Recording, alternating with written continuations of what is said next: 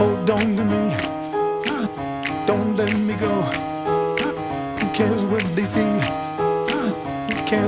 They know? Your first name is free. Last name is dumb. But you still believe in where we're from. Man's right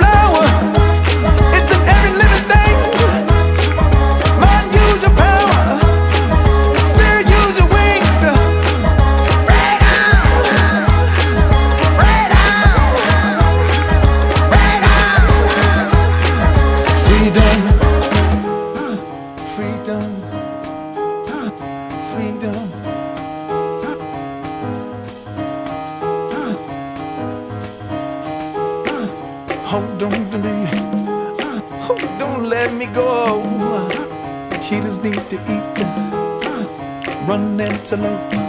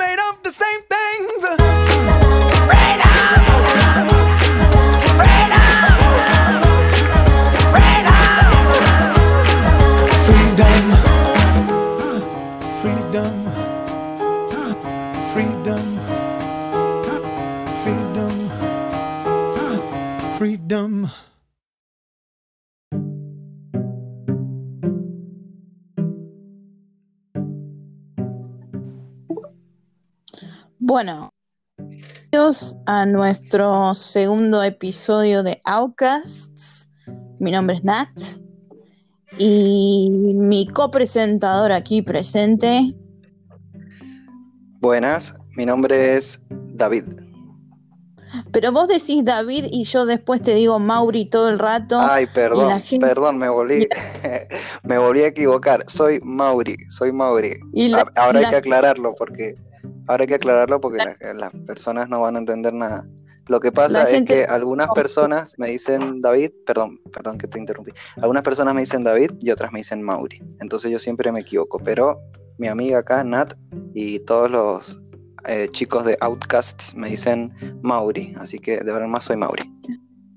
Bueno, hoy tenemos algo muy especial preparado porque tenemos un invitado especial, estamos muy emocionados, estuvimos probando, eh, estuvimos con unos problemas tecnológicos, Mauri tenía hambre, después eh, tuvimos problemas de tecnología. Y ¿quién está hoy con nosotros? Hola, buenas tardes Natalia, buenas tardes Mauri, ¿cómo estáis? Buenas. Buenas, Igi, tenemos a Igi de España. Primero Qué de bueno todo, tenerte. sí, muchas gracias. Primero de todo, ma- me gustaría agradeceros vuestra invitación. De verdad me hacía mucha ilusión estar aquí junto a vosotros conversando. Ay, bueno, a nosotros nos encanta tenerte acá porque estamos haciendo esto como para conectarnos un poco más y bueno, estamos probando a ver qué nos sale. Eh, yo diría que empecemos por el tema que eligió Mauri, que bueno, Mauri, contá vos el tema que escuchamos. Ah, el tema con el que abrimos se llama Freedom. Ah, ¿por qué lo elegimos?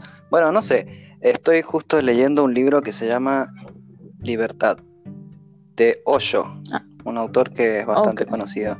La valentía de ser tú mismo. Entonces, bueno, pues como he estado leyendo ese libro, tenía ganas de que abriéramos con una canción de ese tema, ¿Nos digamos. recomiendas, ¿Nos recomiendas el libro como una lectura interesante? Bueno, pues a ver, depende de qué te interese leer, ¿no? Pero es un libro enfocado en la deconstrucción. Eh, bueno, no sé si allá en España se usa esta palabra, deconstrucción, ¿se entiende a qué me refiero? Cuando hablamos, por ejemplo, de sí, deconstrucción social. Sí, sí, eh, tiene este significado. De hecho, se, se tiene que aplicar ahora, ¿no? Por el tema que estamos viviendo actualmente, va a haber un estímulo para un poco activar la economía y, bueno, se refiere a eso. Ya, ya. No, pero me refiero, o sea, a deconstrucción social. Eh, no sé si estamos hablando de lo mismo. Bueno, yo, yo quería hablar sobre eso también, sí, que a- ahora mismo se han perdido, se han destruido muchos puestos de trabajo por el tema de la crisis, ¿no? ¿Ya? Entonces el Estado va a hacer un estímulo económico para reconstruir ese tejido empresarial y, y la actividad, en, en definitiva. Ah, bien, bien, bien. Sí, sí. Y están todos los países que han quedado un poco patas, pies para arriba, ¿no? Sí, la verdad que sí. Bueno, y, y resumiendo un poquito lo que les iba a contar del libro, lo hago muy resumido. Es un libro que está como muy enfocado en, abrir un poco la mente sobre eh, la libertad del individuo, digamos. Está muy en contra de las instituciones y de todo lo que hace al individuo eh, no libre, por decirlo de alguna forma. Así que está bueno porque es una mirada bastante, no sé, poco ortodoxa de ver las estructuras sociales, de ver al, individuo y a las instituciones que lo van condicionando desde que nace. Claro, esta, esta idea de, de construcción creo yo siempre la asocio a como nosotros mismos desarmarnos y volver a armarnos con otros pensamientos, con otra manera de pensar, ¿no? Eh, está interesante. Nunca he leído yo, pero bueno, es, acepto la recomendación. Yo tampoco es el primero que leo y, y la verdad que me, que me gusta. Sí, debo decir que tampoco es una lectura para cualquier persona, porque es como, tiene una, una forma de expresarse bastante chocante, por decirlo, y va muy al hueso, digamos. Es como que ataca mucho toda la estructura, todo lo que hemos aprendido desde que nacimos, y es justamente lo que él busca. Ah, Por eso hablaba de la deconstrucción, como que busca deconstruir todo lo que has ido construyendo desde lo que se te ha ido enseñando desde que has nacido. Entonces, por ahí a veces es un poco chocante la lectura, pero está interesante. Está interesante. Bueno, pasamos a... mm, vamos a dejar que nuestro invitado nos diga de qué vamos a hablar, porque fue, bueno, proposición de él también.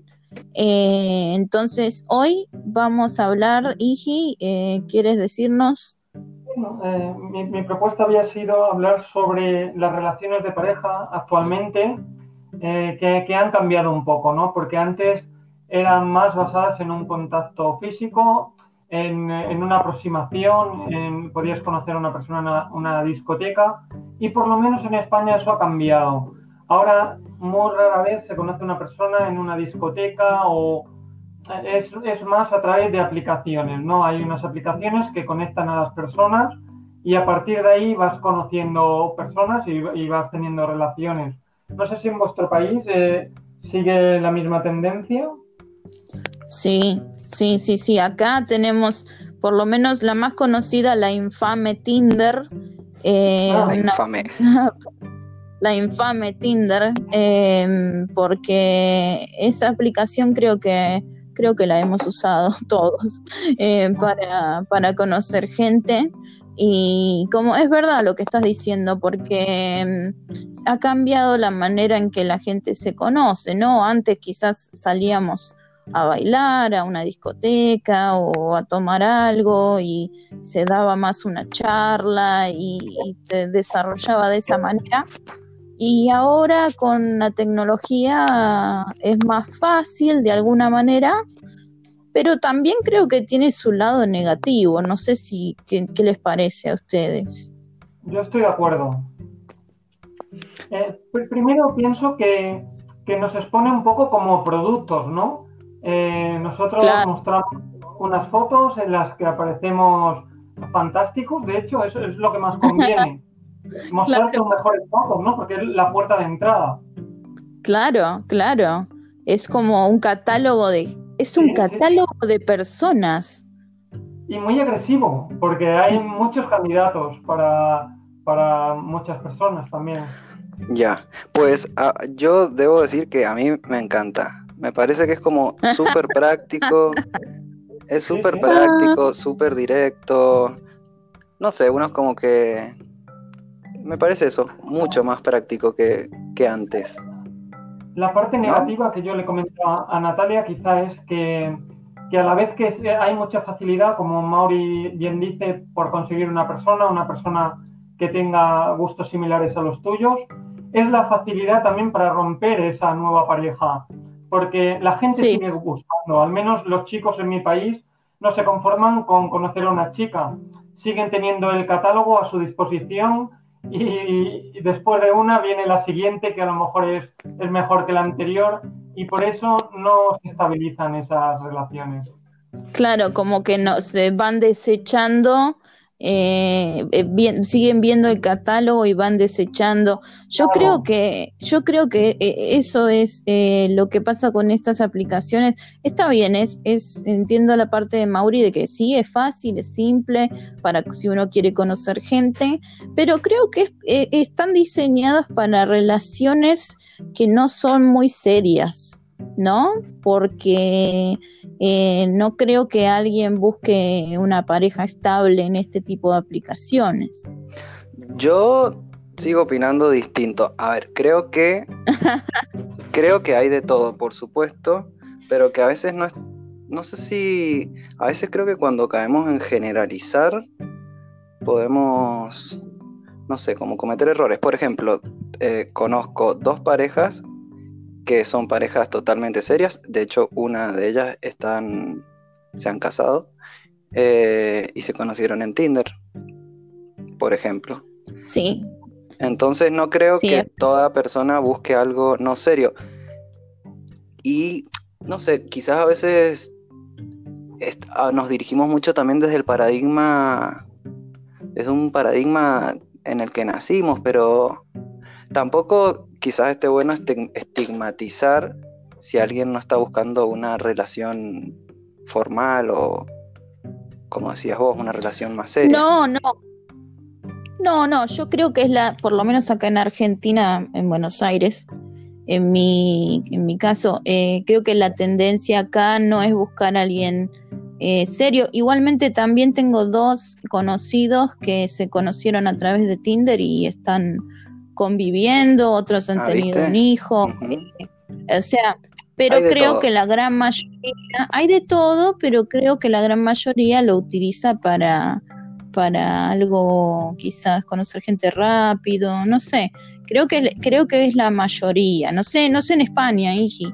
Yo, pienso pienso lo mismo que tú. Eh, el tema está que sí que va a haber eh, relaciones que al final funcionen, porque como todas las nuevas relaciones se hacen a través de estas aplicaciones, alguna funcionará, pero eh, el tema es que muchas se rompen. Pero también es la tendencia, antes de haber estas aplicaciones, también había parejas que, rompían, que no seguían con su relación, ¿no?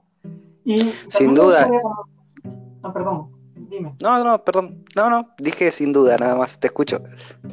Ah, eh, en España quería matizar que, por ejemplo, al principio había una, aplicación que sí que parecía ser menos seria, ¿no? Que era Badu, que esa aplicación era solamente ah. para, tener relaciones sexuales, ¿no? Para tener sexo, pero con el paso del tiempo casi todas se han convertido así.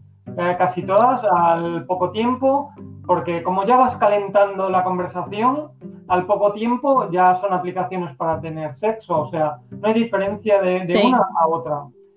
También resulta de que las aplicaciones en las que tú pagabas parecían ser más serias, porque la aplicación te cribaba más, te daba más oportunidades de encontrar gente, parecían perfiles más serios. Tengo una pregunta, tengo una pregunta para, para vosotros, muchachos. Me hago una pregunta, a ver qué opinan ustedes. ¿Creen que o puede ser que antes, quizás antes de, esta era de, tantas aplicaciones, las personas en general, ¿no? Ya sé que dije que no hay que generalizar, pero bueno, eh, tenían como quizás más miedo eh, de romper relaciones que ahora. Muy bueno, yo, yo pienso que sí, que antes las, las relaciones se conservaban más y se luchaba más, ¿no? Ahora la gente no aguanta tanto y como es fácil eh, cambiar de relación, pues no, hay un miedo a perderla, la verdad que sí. Eso, lo, ah, el balance, digamos, o sea, ¿te parece como que es algo positivo o algo negativo? ¿Algo en lo que se avanzó o en lo que se, se retrocedió este hecho de tener menos miedo y que si de repente una relación ves que no funciona, simplemente terminas con esa relación y vamos por la siguiente? Bueno, yo, yo aquí, eh, si me permite Natalia contestar primero, yo aquí tengo, tengo dos puntos de vista, dos puntos de vista. Primero, para la gente joven es ideal, ¿no? Diversificar tus relaciones, eh, lo vas a pasar en grande, lo vas a pasar bomba, un tiempo con una persona, otro tiempo con otra, eso es ideal.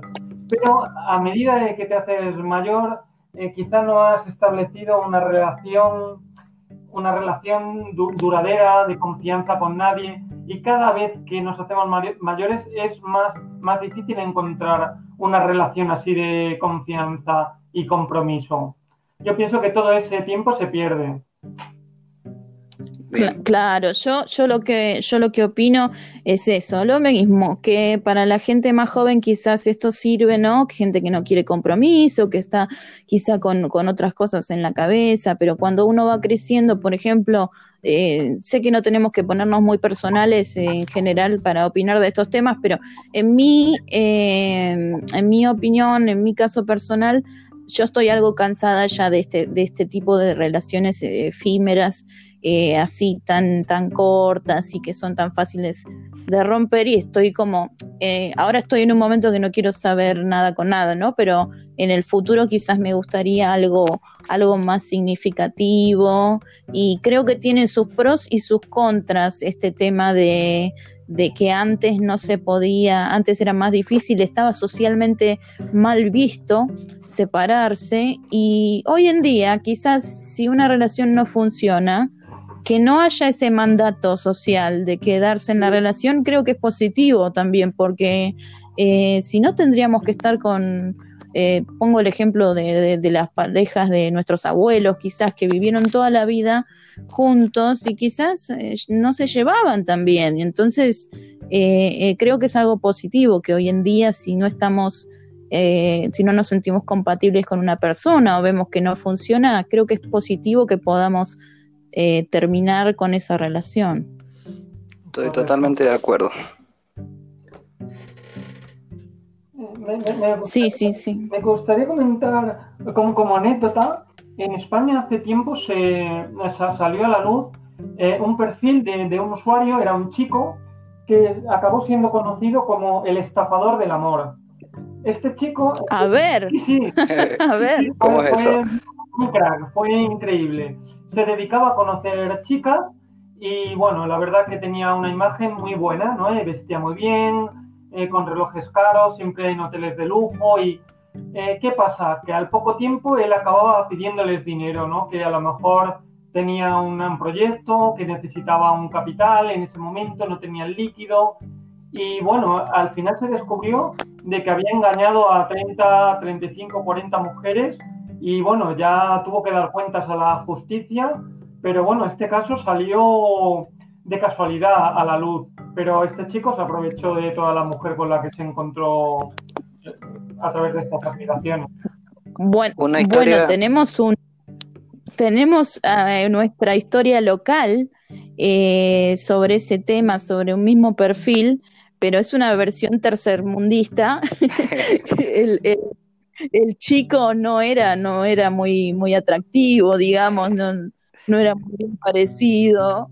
¿Cómo te acordás, Mauri, cómo, cómo le decía? Eh, no, no, no, creo que no sé la historia, o no la recuerdo por lo menos. Hay, hay un, el gigoló, a este, a este hombre le llamaban el gigoló y también estafas de, a un montón de, personas, incluso famosas, una hermana de un famoso, creo, y hizo lo mismo, lo mismo que estás contando que hizo esta persona. Me encanta porque se podría hacer una película con, la historia que contó Iji. La verdad, sí. Saben que estuve, estuve mirando eh, aplicaciones sobre este tema y hay un par de aplicaciones muy curiosas. Por ejemplo, hay una que se llama Bumble. Eh, y es una aplicación. Sí, la conozco. ¿La conoces? Es como Tinder, básicamente, pero busca ser, o se llama a sí misma como una aplicación feminista. Porque eh, en esta aplicación, cuando se hace un match entre una chica y un chico, el hombre tiene bloqueada la opción de escribirle la que tiene que empezar la conversación es la mujer. O sea, vos haces match con alguien, si sos hombre no le puedes escribir, solo te puede escribir ella. ¿Qué piensan de esto? Yo cuando lo leí me chocó un poco al principio, después dije, bueno, no sé. ¿Qué opinan? ¿Cómo les suena a ustedes esta idea? Bueno, es, muy bueno que haya una opción eh, inversa, ¿no? Que, que, la cosa funcione de, de diferente manera. De todas maneras, a, raíz de lo que estás diciendo, me gustaría decir, y esto es muy positivo, las mujeres en España, al menos, y creo que en muchas partes, han cogido las riendas de comenzar una relación con chicos. Son ellas las que les gustan un chico, van a por él y la verdad que se lo llevan, porque un chico que, que tiene la atención de una chica no la puede rechazar. Claro, claro. No sé si pasa lo mismo acá. No sé si pasa lo mismo acá.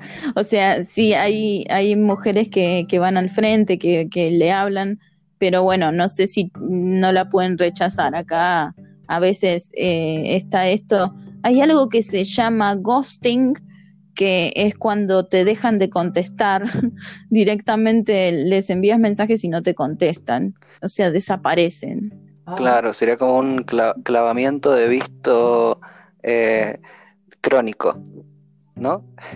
Claro, ya no te contestan, no te les les escribís y no te contestan. Es ghosting, como, como, de fantasma. claro. Como fantasma. Interesante. Bueno, vamos a pasar em, a los temas que, las canciones que elegimos. Esta siguiente canción la eligió Iji. Y bueno, no sé si quieres hacer una introducción a la canción. Bueno, sí, podría, podría hacerla. Es una canción, eh, hubiera elegido unas cuantas, pero me decidí por esta, porque es una canción muy nostálgica y, y habla un poco de la ciudad de Barcelona, ¿no? Porque eh, el protagonista de esta historia eh, habla del Tibidabo, que es una montaña así famosa de Barcelona, donde hay un parque de atracciones. habla del Berbellé, que es un bar de hace 20, 30 años en los que se veía una panorámica de la ciudad de Barcelona.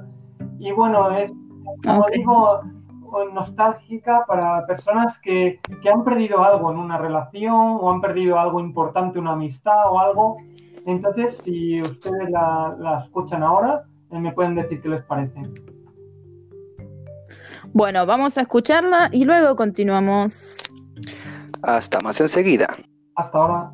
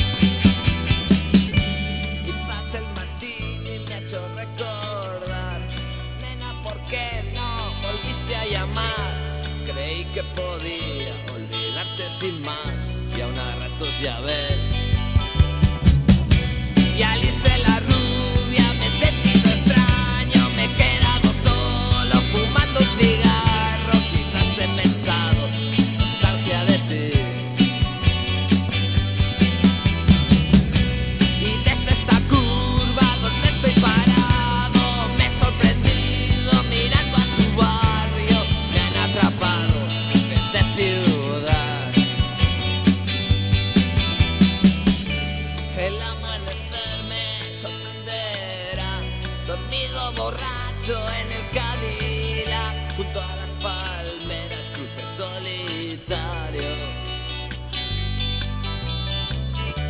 Y dice la gente que ahora eres formal Y aquí borracho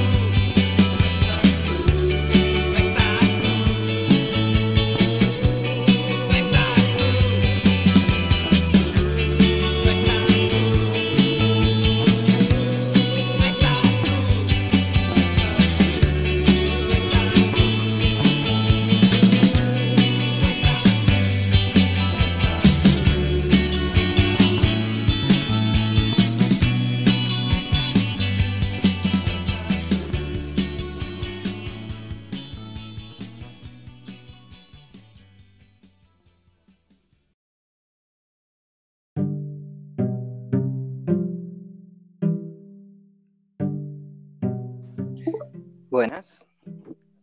Eh, bueno, está, está bueno que, que recomendemos canciones de esta manera porque, porque no todos las conocemos, ¿no? Por ejemplo, yo no la, yo no la conocía, esta canción. Sí, sin duda. Yo de hecho, no solo la canción, sino que quien la canta, no tengo ni idea. Es todo nuevo para mí. ¿Dónde está Higi? No. Aquí viene. Aquí viene. Bueno, estábamos diciendo, Iji, que, que está bueno recomendar canciones de esta manera porque no todos las conocemos. No sé si nos querés contar un poco de quién es una banda, es un solista. Es, eh, principalmente era un cantante que se llamaba Loquillo. eh, se, se juntó con una banda que eran los Trogloditas y por ese motivo era el grupo se llamaba Loquillo y los, los Trogloditas. Era una persona Ajá. Característica porque era un tipo muy alto, muy alto y con un tupe, con un tupe eh, característico rockero. Rockero. eh. ¿Un tupé? Ah, un tupé sería como apariencia, ¿no? No, no, es, es como, como el pelo de, de Elvis, un pelo así. Ah, Ah, sí, sí, ya entendí. De, de hecho, él Sí, acá lo estoy icono- mirando. Sí, él tiene como un icono del pájaro loco, porque tenía un pelo similar al pájaro loco, al, al dibujo animado. España se conoció así. ah, Qué tenía. Después Mira. de hablar sobre, sobre las relaciones de pareja, me puse algo nostálgico y pensé que, que esta canción podía ser adecuada. Y me surgió la pregunta para iniciar este bloque, si, si le sugiere algo, que es, eh, ¿creéis que hay trenes que solo pasan una vez en la vida? Eh, referido a las relaciones o a las amistades. ¿Qué opinan sobre esto? Hmm. Nat, Nat responde primero, yo mientras pienso. Yo creo, yo creo que, bueno, según la experiencia de cada persona puede ser diferente, pero creo que sí, que hay relaciones, por un lado, creo que hay trenes que pasan una sola vez, porque eh, hay cosas que no se pueden recomponer. Nos podemos poner nostálgicos con, una relación, pero en general cuando nos ponemos nostálgicos, recordamos solo lo bueno, eso es por lo menos lo, lo, que creo que suele pasar. Estoy y nos olvidamos. De acuerdo, totalmente de acuerdo. Sí, yo también minimizamos por completo toda la otra parte que no está tan buena, digamos. Claro, lo malo y lo que en realidad provocó la ruptura de la relación. Solo nos acordamos de la parte buena y, la echamos de menos. Claro, quizás nos, quizás es algo que nos, nos sucede cuando nos sentimos solos, por, por ejemplo. Entonces eh, empezamos a romantizar o idealizar a la persona y, bueno, quizás a veces caemos en contactar a la persona, pero creo que no hay que olvidarse por qué las relaciones terminan, que es algo que tenemos que tratar de tener en mente, ¿verdad? Exacto. Sí, sin duda, y, me, quisiera agregar algo que, bueno, estoy totalmente de acuerdo con lo que dice Nat, eh, y, quisiera agregar que también está bueno, eh, o sea, digo, puede ser que haya un tren que solo pase una vez en la vida, puede que sea esa situación, pero está bueno también no arrepentirse de nada, de nada de lo que uno hizo, eh, más allá de los resultados, más allá de lo que de lo que sea que haya sucedido, creo que todo al fin y al cabo es un gran maestro, todo nos enseña y hay que quedarse así, sin arrepentirse de nada. De lo único que nos deberíamos arrepentir es de no vivir la vida han sido respuestas increíblemente positivas y solamente yo como aportar un poco es que si es verdad que hay trenes que pasan solo una vez en la vida, hay muchos trenes en los que te puedes subir. Hay, si, se cierra una puerta, se va a abrir otra en cualquier momento. Si siempre vas a intentar abrir la misma puerta, siempre vas a acabar en, en el otro lado de la puerta si consigues abrirla. Pero si abres otra diferente, quién sabe si no vas a estar en otro lugar mejor. Me encantó, sí, tal cual. Me encanta esta postura así más optimista, menos, menos dramática, ¿no? Eh, me gusta, me gusta lo que, lo que dicen. Sí, sí, me hace acordar, saben que el tema de la nostalgia y de esta, de esta canción, aunque en la canción se la pasaba borracho el, el chico. Se la pasaba borracho. Quizá, quizá por eso estaba tan nostálgico porque estaba bajo los efectos del alcohol, ¿no? Que a veces el alcohol no es un buen consejero cuando. Claro, qué peligro. Qué peligro. Alcohol y un teléfono a manos con nostalgia en el medio es una combinación que puede salir muy mal, ¿no? Muy mal, muy mal. Pero me hizo acordar a una película que ya tiene sus años. No sé si, a ver, creo que la van a conocer. Es una película que se llama Cuando Harry conoció a Sally. Sí. ¿La conoce? No. Ni Mauri no la conoce. Recuerdo el título, no recuerdo ahora muy bien cuando, cómo es el argumento, de qué trata, pero recuerdo de haberla visto. Bueno, es una, es una película, voy a tratar de dar un resumen sin, sin spoiler. Es una película que trata obviamente de Harry y Sally, que son dos personas, pero en el medio van poniendo como entrevistas de, parejas y les preguntan cómo se conocieron y cómo, cómo se desarrolló su relación. Y había muchas de esas parejas que comentaban que quizás se habían casado una vez, eh, después se divorciaron, después tuvieron su, uno su marido, otro su mujer, se separaron, después se volvieron a reencontrar se casaron de nuevo y es como que esto, esto, esto puede pasar. Que bueno, Elizabeth Taylor creo que se casó dos veces con, con la misma persona. No sé, no sé, no recuerdo el nombre. Creo que, creo que es más común de lo que pensamos, me parece. Porque ahora que lo decís, eh, conozco una persona así, tipo amiga de mi madre, que, también se separó y después pasaron muchos años, viajó a su, al país de, su ex, digamos, y se volvieron a casar. Y después falleció de cáncer. O sea, la historia terminó muy mal. Pero bueno, hasta ahí eh, fue como copado. Hay, hay una frase muy famosa, bueno, que, que es conocida y es algo romántica, ¿no? que dice que siempre volvemos al primer amor. Claro.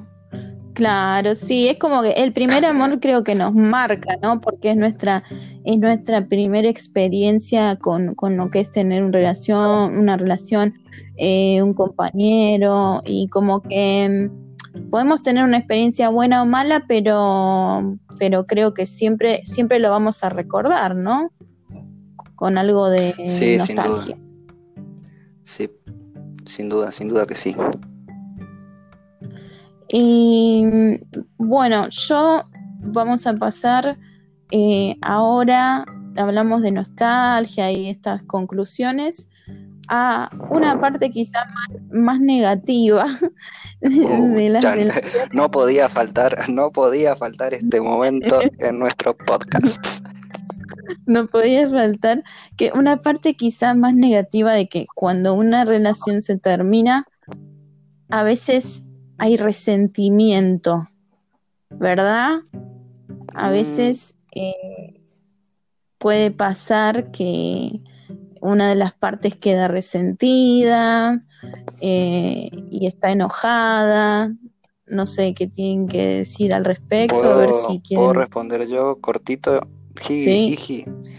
Eh, eh, siempre me confundo y, y te digo Higi en vez de Iji, perdón, pero bueno, ya lo voy a aprender. Bueno, En cualquier momento lo aprendo. internacionalmente soy conocido como Iggy, porque todos mis amigos extranjeros me llaman Iggy porque eh, piensan que suena. Es que es raro, Pero bueno, es que no raro, pero es, es difícil, es difícil. Es como muy atípico tu nombre, entonces como que cuesta memorizarlo. aparte la, la- Bueno. la versión reducida es aún más atípica, ¿no? Porque mi nombre es Higinio, pero reducido es aún más raro. Parece que sea un apodo. Ajá, sí, Claro, tal cual. claro, Sí, tal cual. parece un apodo. Sí, sí. Pero eh, aparte, aparte tenemos la H del principio que el- la, no sabemos si pronunciarla silenciosa o hacerla como Claro. una Lo J complica más. Sí, tal lo cual. complica más. Entonces, es- yo te digo Iji porque en general para pronunciar con gui, para decirte Iggy, tendría que tener una U en el medio. Entonces, como que todos te, todos te decimos, todos te damos un nombre nuevo, digamos. Tal cual. Bueno, Bueno, le- lo que iba a responder es que vos comentabas de eh, que estas relaciones, o sea, cuando termina una relación y una de las partes o las dos partes quizás quedan con resentimiento. Eh, para mí, en realidad, cuando hay resentimiento, la relación todavía no terminó, sino que lo que pasó es que la relación cambió de forma, digamos. Pero si vos estás con resentimiento, te seguís relacionando con esa persona. Quizás no externamente, pero por adentro tuyo seguís cargando con esa relación. Cuando realmente se termina la relación, ya no, ya no queda nada de resentimiento, en mi opinión. En, Ahora, Iji, en- en la pregunta que a veces os hacéis, os hicisteis en el primer episodio de, de esta serie de, de Outcast, eh, os habéis preguntado la. Os habéis hecho la, la cuestión, la pregunta de, de si sabéis determinar cuándo una relación se ha roto, cuándo una relación ha acabado. Yo conozco una pequeña historia, es como un pequeño cuento para niños, explica cuál es el momento en el que una relación se rompe. Si, si, a ver, si no bueno, a ver, largo, eh, puedo, puedo no, a ver, permítanme, permítanme interrumpir. Entonces, yo lo que propongo es lo siguiente: escuchamos la canción que yo elegí sobre resentimiento eh, y luego en el bloque escuchamos tu historia. Me parece ¿Qué te parece? Así, así la repaso mentalmente. perfecto. Bueno, la canción que yo elegí es una canción de una banda argentina que ya ah, se ha extinto, que se llama Viejas Locas. Eh, la canción se llama Perra y, y bueno, a la 100% vuelta, a la vuelta en el 100% argento. En la vuelta del bloque te contamos un poco sobre el cantante que tiene una historia bastante peculiar. Vamos a escuchar eh, la canción y volvemos. Perfecto. Hasta luego.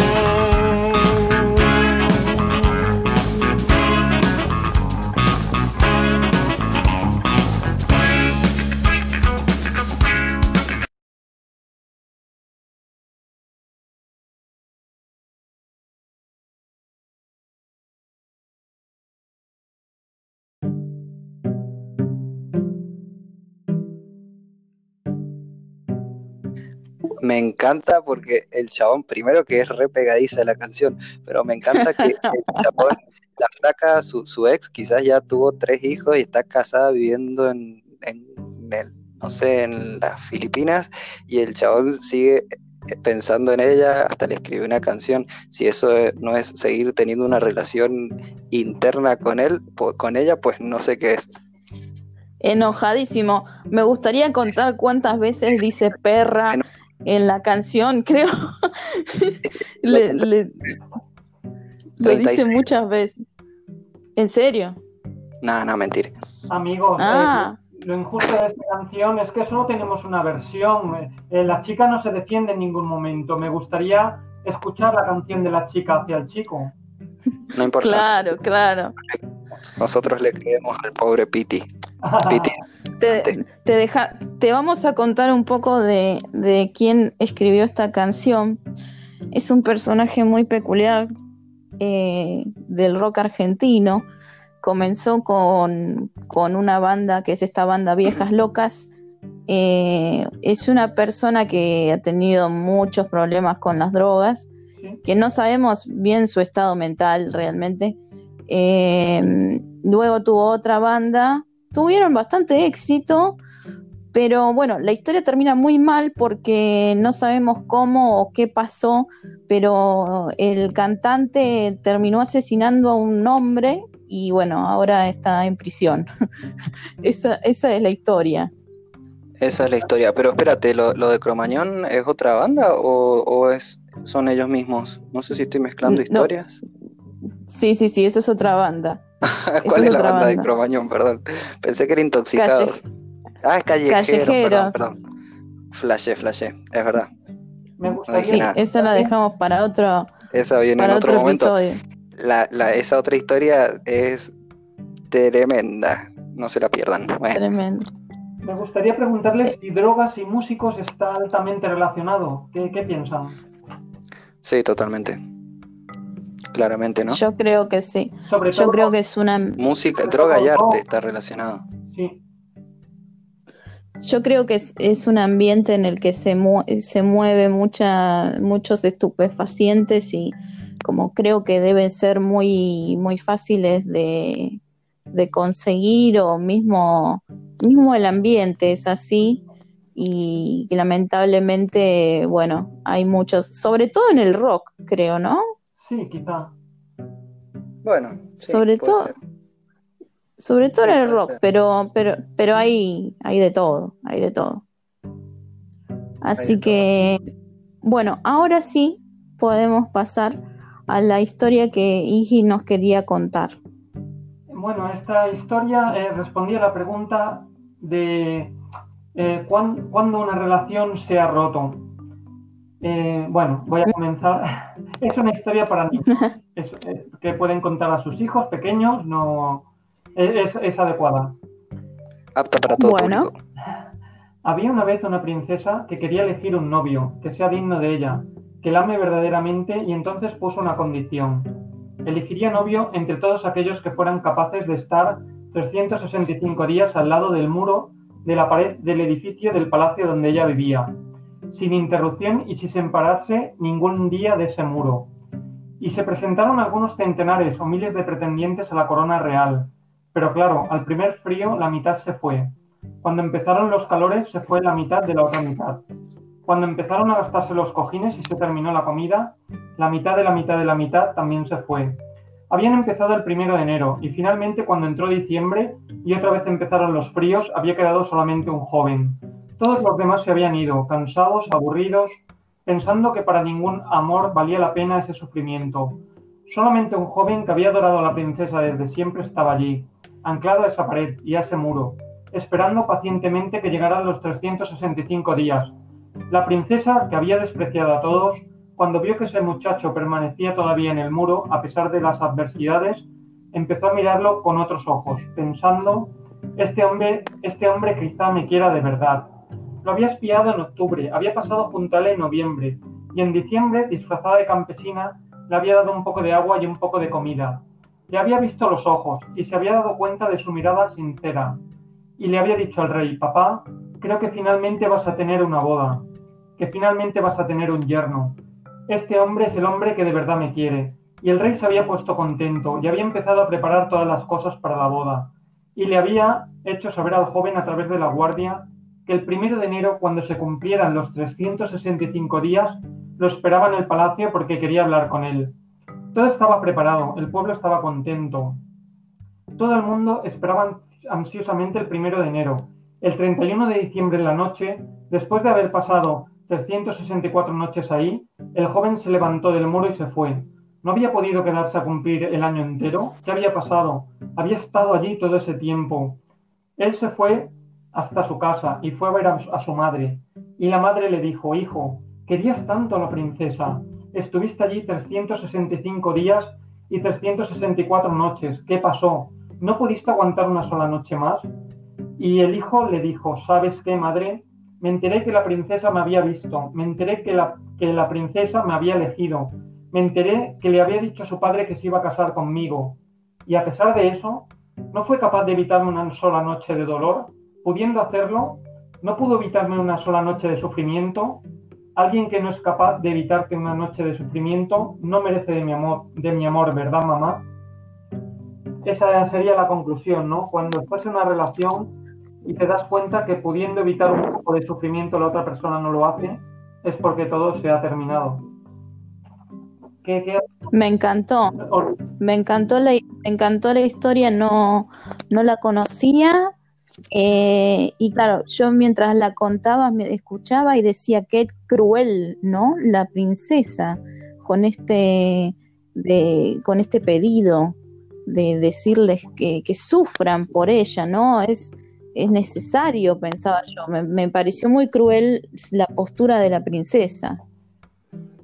A, mí, Sin duda. A mí me pareció muy valiente la postura del, chico, ¿no? Eh, una vez que él tiene ya lo que tanto deseaba, es capaz de pararse y decir, pues ahora tengo lo que quiero, pero no lo quiero. No quiero una persona que abuse de mí.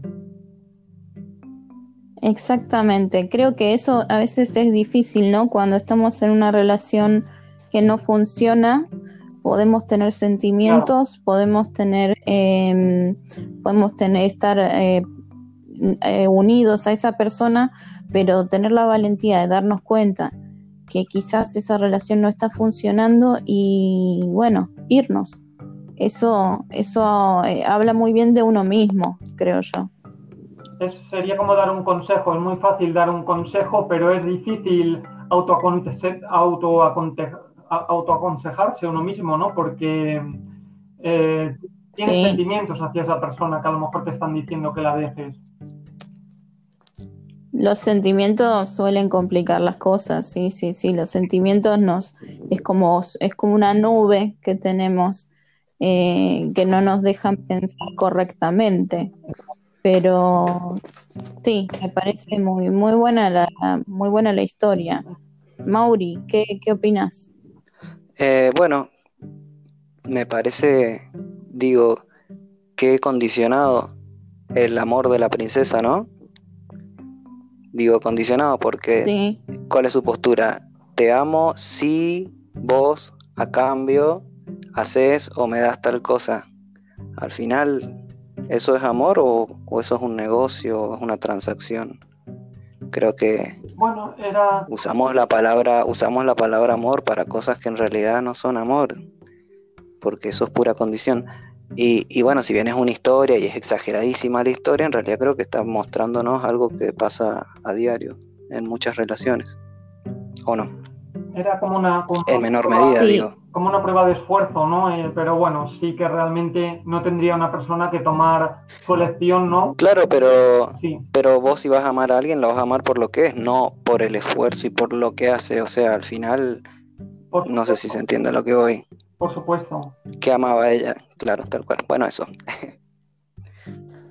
una claro, historia. porque creo, creo que en una relación el esfuerzo tiene que ser mitad y mitad, ¿no? Por lo menos creo que suele haber problemas cuando una de las partes pone más esfuerzo es cuando empiezan a aparecer los problemas. Bueno, las son muy complicadas las relaciones para, para generalizarlas, ¿no? Pero, pero sí, creo que habla de, qué, qué pedimos, ¿no? ¿Qué le pedimos al otro a veces? ¿Es justo lo que le pedimos al otro o estamos pidiendo demasiado? Eso, eso también me, me surgió de, de esta historia. Sin duda, de una. Totalmente.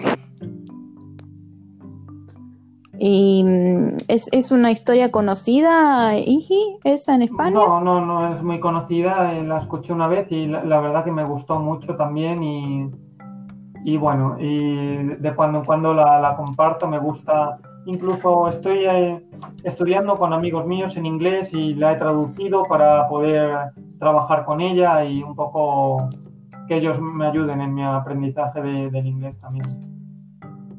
¿Y cómo vas con el inglés? Muy bueno. Cuéntanos. Bueno, eh, la, la verdad ¿Cómo va ese inglés, Iji? los españoles somos muy malos hablando inglés y quizá por este por eso este grupo de, de ADCAS eh, no hay demasiados españoles eh, participativos, ¿no? Porque en nuestro idioma es así potente, bueno, es el mismo que el vuestro, obviamente, pero eh, eh, a mí me da la sensación que en Sudamérica hace años que se habla con más ventaja el inglés, hay más esfuerzo.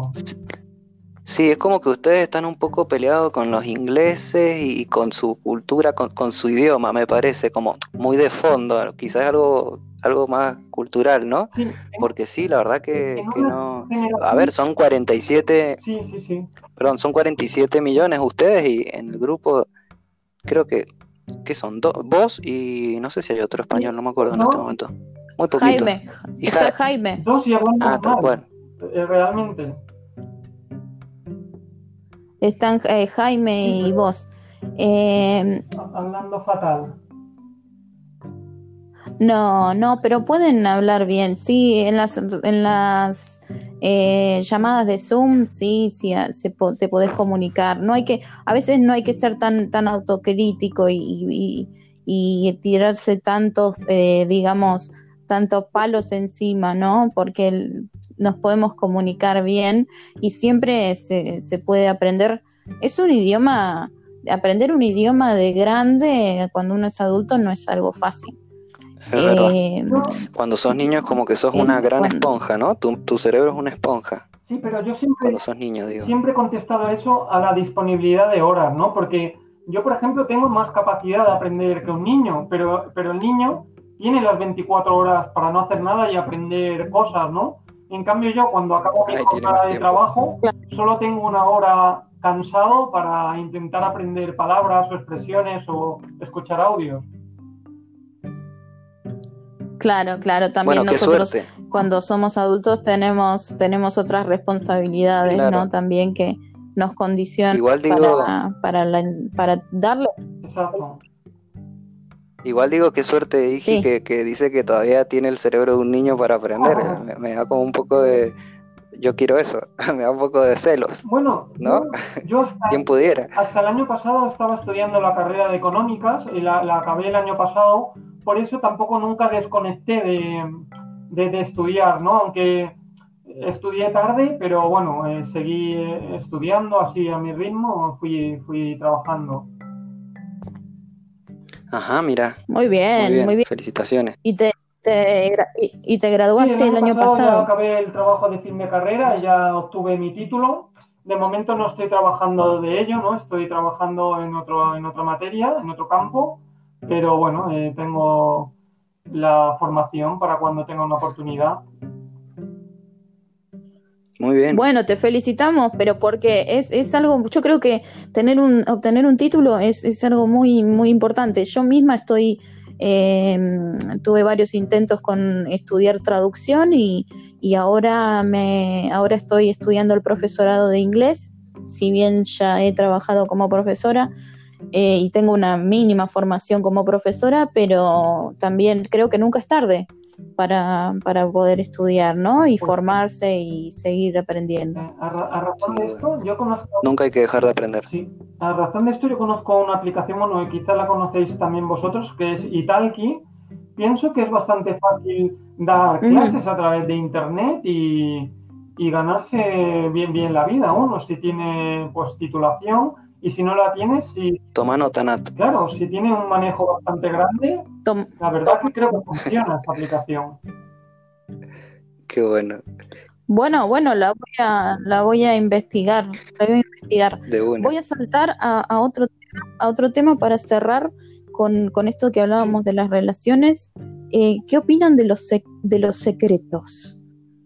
De los secretos en las relaciones. Cuando hablamos de secreto nos referimos a secretos como que de cosas que involucren a tu pareja o cosas personales que no tienen nada que ver, digamos.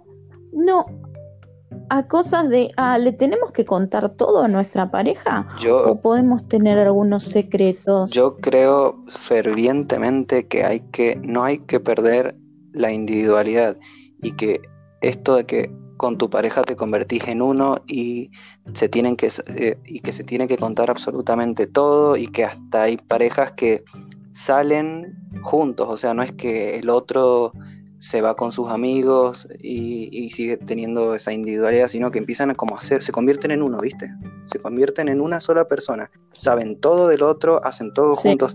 Creo que es súper tóxico y que vos, que estés en pareja, no quiere decir que la otra persona tenga que saber absolutamente todo de vos, digamos. O sea, tiene que haber una confianza absoluta, pero eh, nada, nunca perder tu individualidad, me parece a mí. O sea, como que creo que hay que defender a- al individuo totalmente. No es obligación, quiero decir. A, mí me parece bien la, la postura de Mauri. eh, lo que pasa que yo pienso de otra manera diferente para mí. Yo tengo una relación eh, con mi mujer, ya llevamos juntos 18 años conviviendo y, claro, yo no necesito ningún secreto porque si tengo un secreto es para algo que le quiero ocultar a ella y si es algo que quiero ocultar a ella va a ser pues una relación con otra chica o, un intento de ir a, a cortejar a otra chica, algo así, algo así, ¿no? Ah, ok, ok, ok, ok. Como que no ese ese Claro. secreto. Si tuviera ese secreto, finalmente mi relación se, se deterioraría, ¿no? Y al final se acabaría rompiendo. Sin duda. Y Por eso si lo pregunté, trasladamos, y- Perdón, por eso pregunté si, si el secreto se involucraba a la otra persona. Yo creo que si el secreto involucra a otra persona, es- no. O sea, no puedes tener secretos Claro. porque no, no estás siendo fiel, en mi Claro, opinión. Pero me refiero más en la vida cotidiana, cosas de repente que no tenés ganas de contar y no las contaste y que la otra persona no te debería, no se debería enojar y plantearte por qué no le contaste tal cosa. Si quizás no tenías ganas de contarlo, no querías compartirlo o lo que sea. O cosas de tu pasado también, o sea. Pero sí, siempre y cuando no involucren a la otra persona. Si no, me parece que no estaría bueno. como por ejemplo, yo lo veo de mi lado, a mí me gusta mucho, bueno, a mí me gusta mucho el café y antes de la cuarentena una de mis salidas favoritas, creo que es un hábito que tengo desde hace uf, millones de años, es ir de vez en cuando a mi cafetería favorita y me llevo mi cuaderno y escribo, porque me gusta mucho escribir. Entonces, ese es mi lugar, es, mi, es como mi espacio. Claro. Y recuerdo que una de las una de las parejas que tuve me decía, pero ¿por qué no me invitas? Y, y es como que es mi lugar. No sé si es un secreto, ¿no? Pero es, es, mi, es mi lugar. Era mi, mi, mi lugar de- en el que yo me encontraba conmigo misma. Incluso lo que vos escribías en ese Eh, cuaderno, quizás no se lo querías mostrar a nadie y no tenías por qué mostrárselo a tu pareja, ¿cierto? Claro, sí, yo soy muy de escribir, eh, de tener un diario y porque después reflexiono, vuelvo a leer y bueno, esas cosas son, me las guardo para mí misma.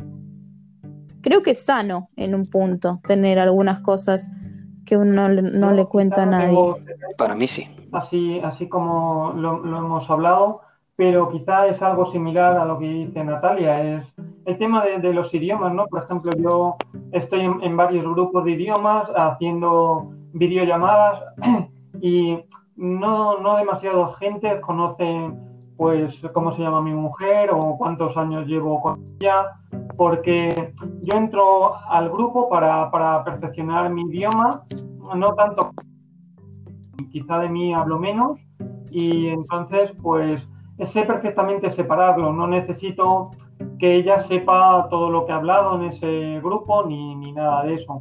Por ejemplo, yo le comenté que iba a hablar con vosotros, pero poco más. Claro, claro. Bueno, a eso es a lo que iba. También quería, o sea, introducir el tema de los secretos para, para presentar la canción con la que vamos a cerrar nuestro bloque. No sé si alguien quiere decir algo más antes de terminar. Yo quiero, yo quiero hacer un, abrir un paréntesis y decir algo muy cortito sobre lo que hablamos de las aplicaciones al principio, las aplicaciones de cita como Tinder y todo eso.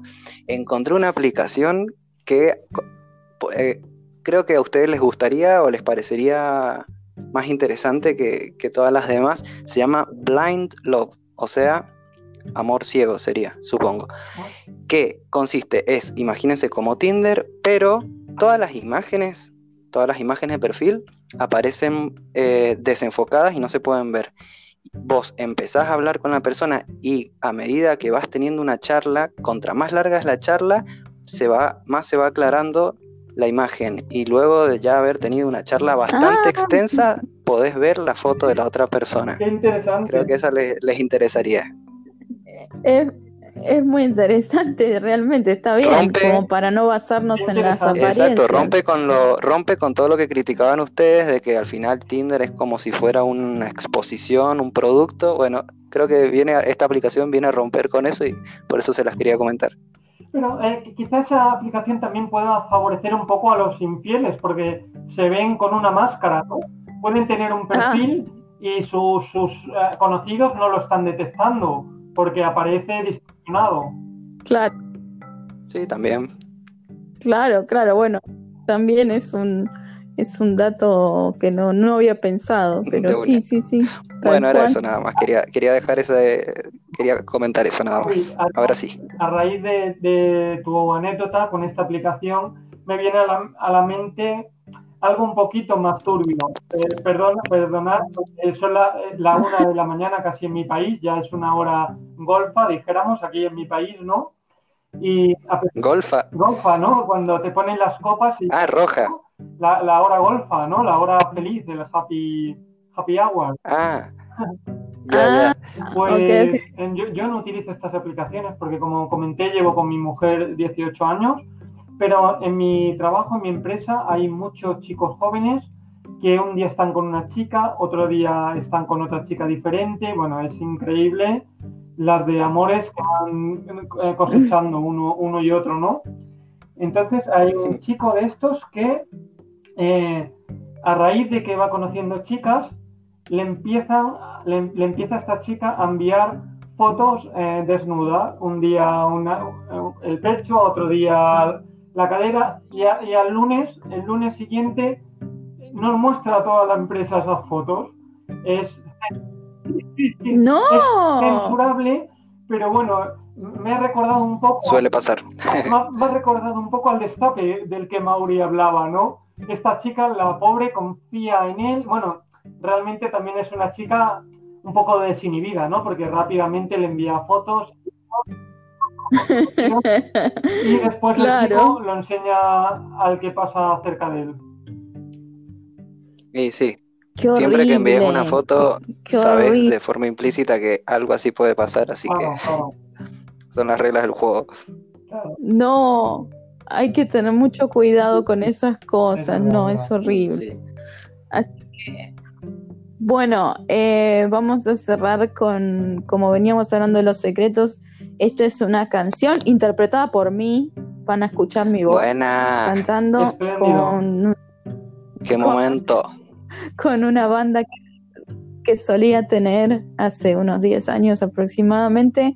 Es un cover de una banda que se llama Queens of the Stone Age y el tema se llama El arte perdido de guardar un secreto. Por eso eh, había sacado el tema de los secretos. Así que bueno, me despido, los saludo y les agradezco por haber Por, por estado hoy parte, conmigo. eh, yo estoy deseando escuchar esta canción y por favor espero que me vuelvan a invitar otro día a participar en vuestra conversación.